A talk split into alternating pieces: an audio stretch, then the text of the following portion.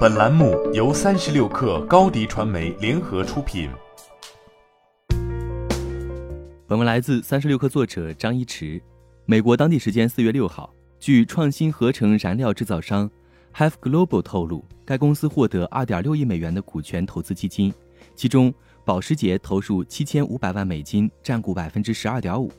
这些基金可用于其扩张脱碳燃料业务，在美国、智利和澳大利亚开发碳中和 Afuels 项目，可为船舶、汽车、卡车和飞机提供可再生燃料。Afuels 是一种通过可再生能源电力、水以及空气中的二氧化碳合成而来的碳中和燃料。首先需用可再生能源电力电解水制氯氢。首先需用可再生能源电力电解水制氯氢，再利用催化剂将绿色氢气与二氧化碳在高压的情况下进行结合。该过程将可再生能源电力转化为易于存储和运输且与化石燃料具有相同化学特性的合成燃料，因此可作为化石燃料直接替代品，用作现有发动机和基础设施上。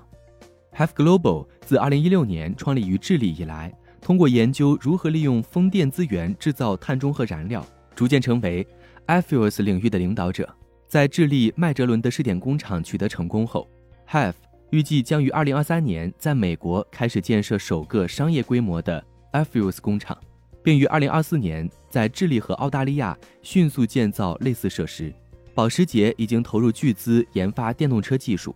电动跑车 Taycan 在二零二一年交付量达到四万一千二百九十六台，同比增长超过一倍，占总销量的百分之十三点七，甚至超越了标志性跑车九幺幺。保时捷目前规划到二零三零年，其纯电汽车销量达到总销量的百分之八十，但届时该公司有大量传统燃油汽车仍在使用中，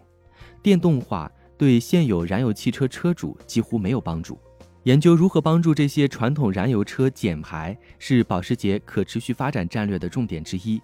而 a f u s e 可以直接作为化石燃料的替代品，以供传统燃油车继续使用。让九幺幺车主们能用上碳中和燃料。保时捷研发执行委员会成员表示，保时捷一直在研究可再生燃料的使用，并在实验室和赛道上进行测试，取得了成功。未来 a f u s e 将直接用于内燃机汽车加油。保时捷将作为 a f u s e 的先驱，推动这项技术，使其成为整体可持续发展战略的一个组成部分。